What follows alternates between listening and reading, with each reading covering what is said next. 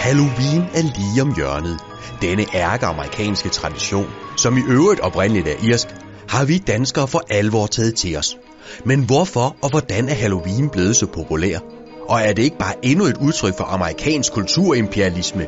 Har vi som almindelige jævne danskere forbrugere overhovedet et valg?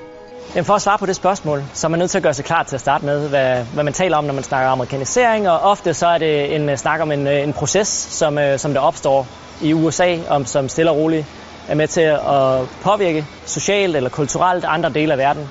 I forhold til Halloween specifikt, ser man et øh, vigtigt skifte i Danmark i øh, slutningen af 1980'erne, hvor øh, det, DR's monopol over tv-indhold bliver brudt, og at man fra TV2's side dermed bliver meget mere interesseret i og inspireret af, til dels også af økonomiske grunde, at øh, give danskere mulighed for at opleve amerikanske øh, tv-indhold. Så når man så når frem et år og ti senere, og på TV3 endda har oplevet, at Simpsons fejrer Halloween, så er der ligesom lagt en grobund og lagt en bund øh, for, at, øh, at danskerne er mere modtagelige for, for de her strømninger. Og, og det ser man så foldet ud fra slutningen af 90'erne frem til i dag.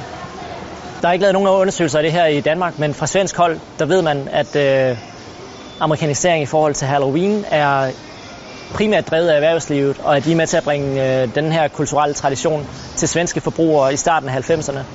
I Danmark ser man de samme strømninger komme her til et halvt år ti senere, og i høj grad også drevet af erhvervslivet.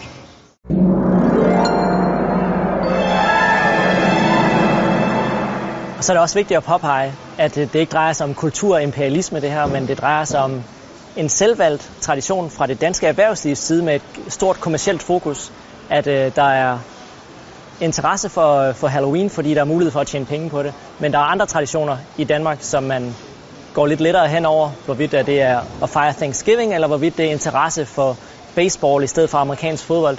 Så øh, på den måde ser man, at der er nogle ting, der bliver taget til sig, og andre ting, som bliver efterladt tilbage i USA.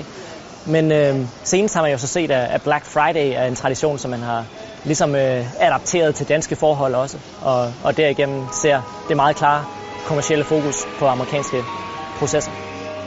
Så når nu ungerne insisterer på at snitte græskarlygter og hoveder, så skal vi måske ikke bekymre os over den tiltagende amerikanisering, men måske skal vi nøjes med at glæde os over boomen i dansk græskaravl og udnytte muligheden for at lave noget sjovt sammen.